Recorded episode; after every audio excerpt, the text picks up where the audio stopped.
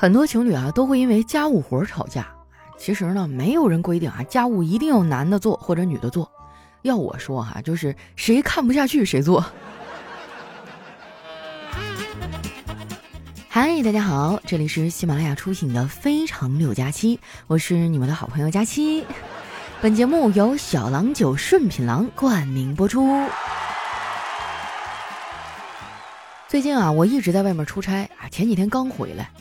这次出差啊，时间有点长啊，也遇到了很多事儿。不瞒你们说啊，我出去溜达这一圈，回来特别焦虑，但是呢，又不知道该从何说起。我感觉啊，我的烦恼就像蟑螂一样，能说出来的只有一个啊，但是心里其实还有一千个。这次出差啊，我爸还特意嘱咐我啊，让我去看一个亲戚啊，我闲着也没事儿啊，就去了。不瞒你们说啊，我现在还后悔呢。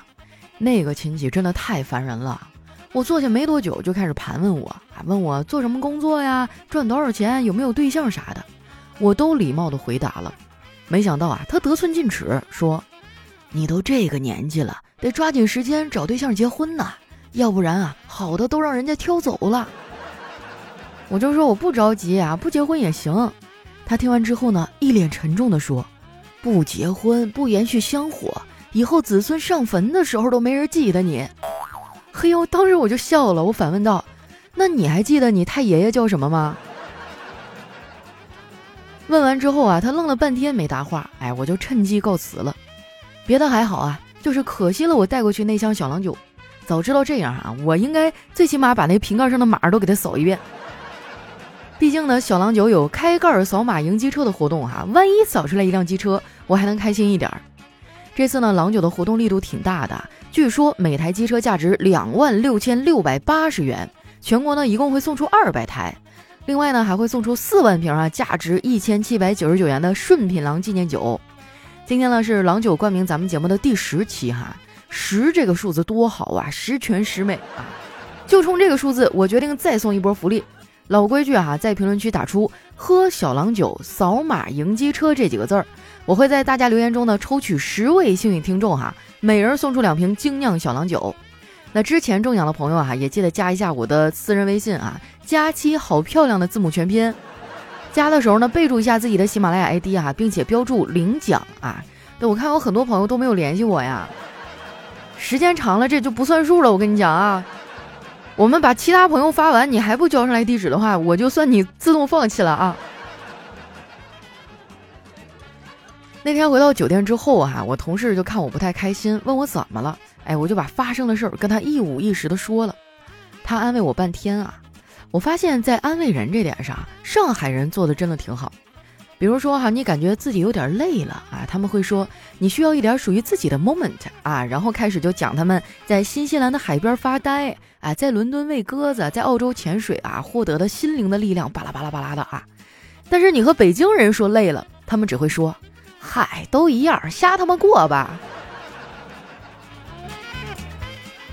不过呢，即使这样的安慰哈，我也觉得挺好的。最起码呢，没有指责和批判啊，不像我爸妈还得再说我一顿。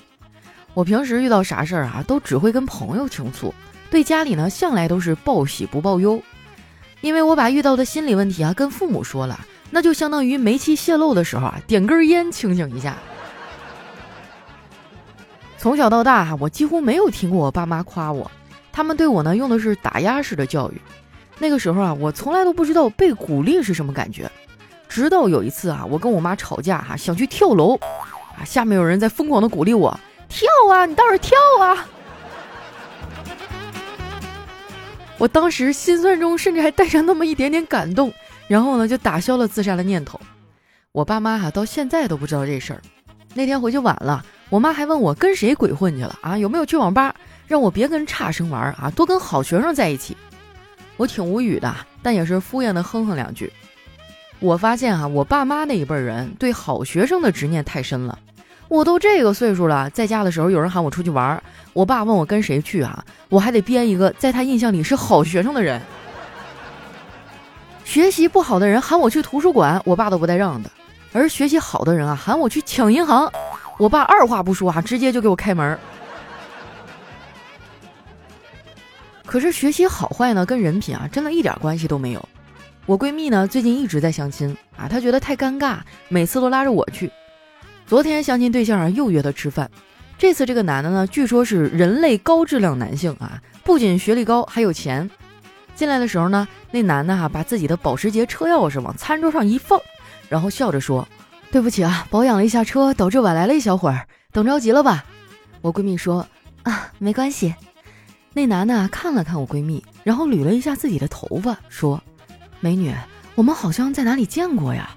啊，请不要误会啊，我不是想套近乎，就是觉得真的很面熟。”我闺蜜说：“啊，昨天你租车去的我工作的公司。”没想到你租一天的车还要去保养一下，你人真好，太客气了。我眼看这男的脸色当场就唰一下变了。那顿饭呢，我们俩没吃两口啊，就找机会离开了。出来的时候呢，我就问闺蜜：“哎，你换工作了，怎么还进租车行了？”我闺蜜啊，冲我翻了个大白眼儿，说：“我就是单纯的想试试他，没想到还真试出来了。”因为我们俩都没吃饱啊，就决定去小吃街逛一逛。转了一圈啊，我闺蜜啥也没吃。我发现啊，胖子和瘦子的区别还是挺大的。瘦子没啥想吃的时候，一般呢就选择不吃。但是我没啥特别想吃的时候啊，那这一圈我都想尝尝。我们还在小吃街啊碰到了丸子，他一个人来夜市里啊吃吃喝喝。我问他叨叨呢，他说他们俩吵架了。一问才知道啊，原来丸子又干了一件啊让人匪夷所思的事儿。她给叨叨啊看了前男友的照片儿，她的前男友啊虽然是个渣男吧，但是颜值高还有点小钱。哎，这叨叨看到以后就吃醋了。丸子觉得事情不对啊，就安慰叨叨：“可是我现在不喜欢帅哥了呀。”现在已经过去一天一宿了，叨叨也没跟他再说一句话。丸子还问我该怎么解决啊，我一句话都没说。我一直呢都奉行一个准则啊，就是不给别人当情感导师，这活儿太费力不讨好了，劝半天分析利弊得失啊，结果转头人俩和好了。爱情这个事儿啊，就是当局者迷，旁观者不敢说呀。丸子啊，真没必要提他那个前男友啊，因为那人实在太渣了。丸子总觉得啊，那个人渣他是因为逼不得已，其实啊，都是自欺欺人。在这儿呢，我要跟大家普及一个冷知识啊，就是所有伤害你的人都是故意的。他在伤害你的时候就已经权衡好利弊了，他会不断的做对比啊，最后选择了伤害你。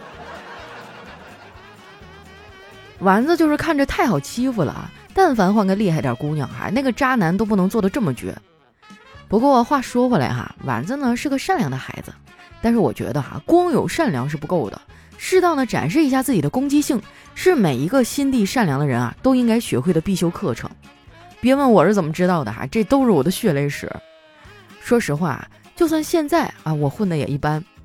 大学毕业这么多年哈，同样在职场，别人呢任主管啊，任经理，任总监，我就厉害了，任劳任怨，任务繁重，任人摆布，任人宰割。说实话啊，我刚毕业那阵子啊，对工作还是挺热情的，每天呢充满斗志的来公司，晚上加班加到多晚啊，我都任劳任怨。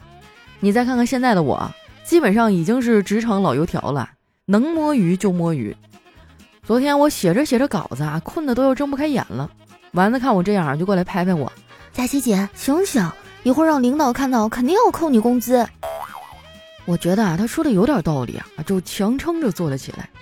我发现人真的好奇妙哈！我晚上入睡的条件很苛刻，空调呢得是二十六度啊，两个枕头，一个枕着一个抱着，睡觉前呢还得喝热牛奶啊，吃褪黑素，完了呢还得戴上蒸汽眼罩和耳塞。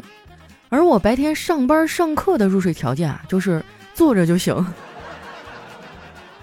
丸子说啊，我这是职业倦怠期啊，让我培养点兴趣爱好调节一下。他建议我呢去学个乐器啊，或者办个卡去学游泳，还问我啊更倾向于哪个？我当时就笑了，小孩子才做选择呢，我们这些贫穷的大人根本没得选。不得不说呀，还是小时候好，小时候呢对未来充满了希望。我现在想起来啊，还会觉得那个时候的我有点太傻了，天天看言情小说，还幻想自己啊是里面的女主。现在我长大了，确实过上了小说里的生活，只不过呢是余华的小说。我说这句话的时候呢，小黑当时也在办公室啊，就接了个茬。这新来的实习生啊很有梗啊，就顺着往下编了个段子。我们办公室的人啊都被他逗得哈哈大笑。小黑呢却感慨地说：“姑娘，你居然接到了我的梗，知音呐！你是懂我的。”我就纳闷了，你说小黑怎么这么自信呢？别人能接住你的梗，是因为别人幽默，不是因为懂你。能不能别老自作多情啊？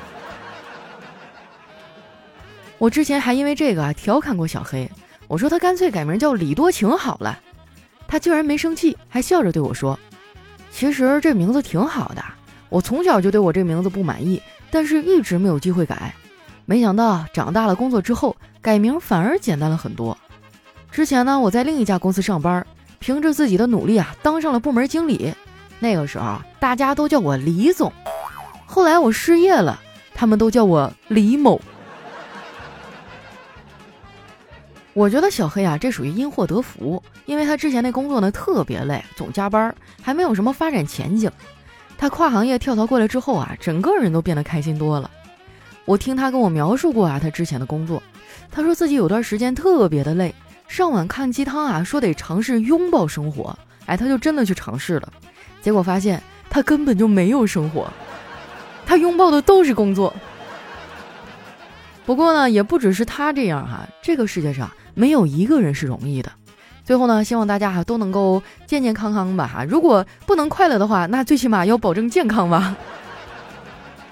那今天我们的节目就先到这儿哈，希望大家多多留言、多点赞哈，然后记得把手里的月票投给我。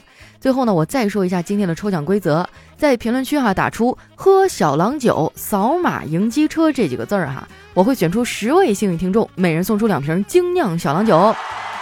感谢郎酒对节目的大力赞助哈，我们下期节目再见。